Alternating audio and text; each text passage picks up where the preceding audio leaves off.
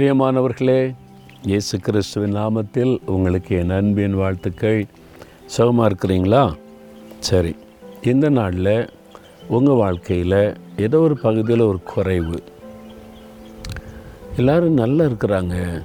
அவங்க நல்ல வேலை நல்ல சம்பாத்தியம் நல்ல வீடு நல்ல பிள்ளைங்க நல்லா இருக்காங்க.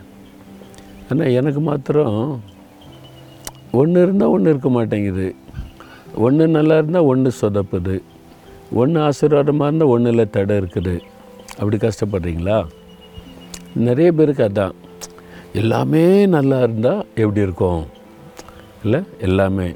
குடும்பம் வருமானம் அப்புறம் வந்து பிள்ளைகளுடைய லைஃபு எல்லாமே ஒரு குறை இல்லாமல் அப்படியே நல்லா நடந்துக்கிட்டே இருந்தால் எப்படி இருக்கும்? அதுதான் பரிபூரணம். ஒரு பூரண ஆசீர்வாதம்.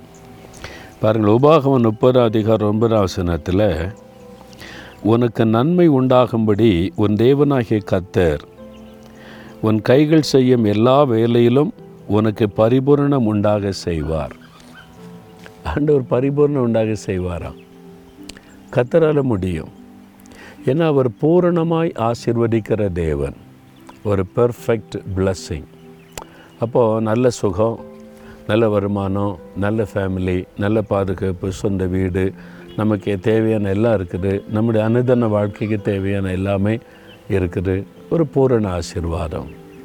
தேவன் அப்படி தான் ஆசீர்வதிக்க விரும்புகிறார். ஒரே நாளில் எல்லாத்தையும் ஆண்டு தந்துட மாட்டார்.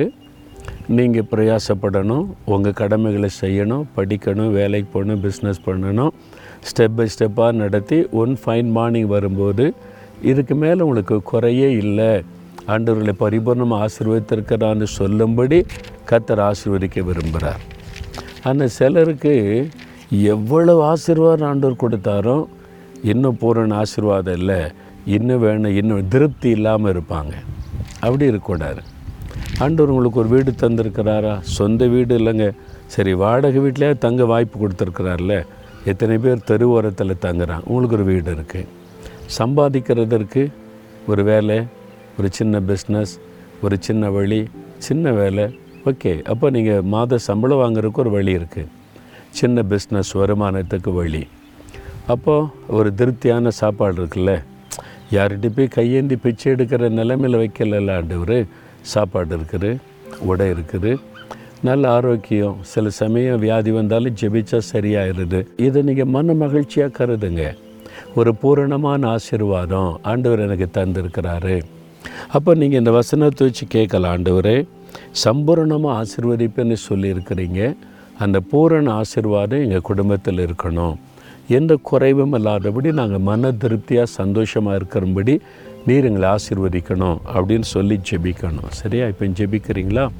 அதற்கு நீங்கள் கைட்டு செய்கிற எல்லாவற்றையும் கத்தர் ஆசீர்வதிப்பாராம். அந்த ஆசீர்வாதம் இருந்தால் தான் நீங்கள் பூரணமாக இருக்க முடியும். ஆண்டோட்ட சொல்லுங்கள் தகப்பனே நாங்கள் சம்பூரணமான ஒரு பூரண ஆசிர்வாதத்தோடு இருக்க விரும்புகிறீர். நாங்கள் கையிட்டு செய்கிற எல்லாவற்றையும் ஆசீர்வதிக்கிறீர். எங்கள் வாழ்க்கையில் எங்கள் குடும்பத்தில் எந்த குறையும் இல்லாதபடி ஆண்டவர் எங்களுக்கு எந்த குறையும் இல்லாமல் நிறைவாய் ஆசிர்வதித்து நடத்துகிறார் என்று மகிழ்ச்சியோடு சொல்லும்படி என்னையும் எங்களையும் எங்கள் குடும்பத்தையும் ஆசீர்வதியும். இயேசுவின் நாமத்தில் ஜெபிக்கிறோம் பிதாவே.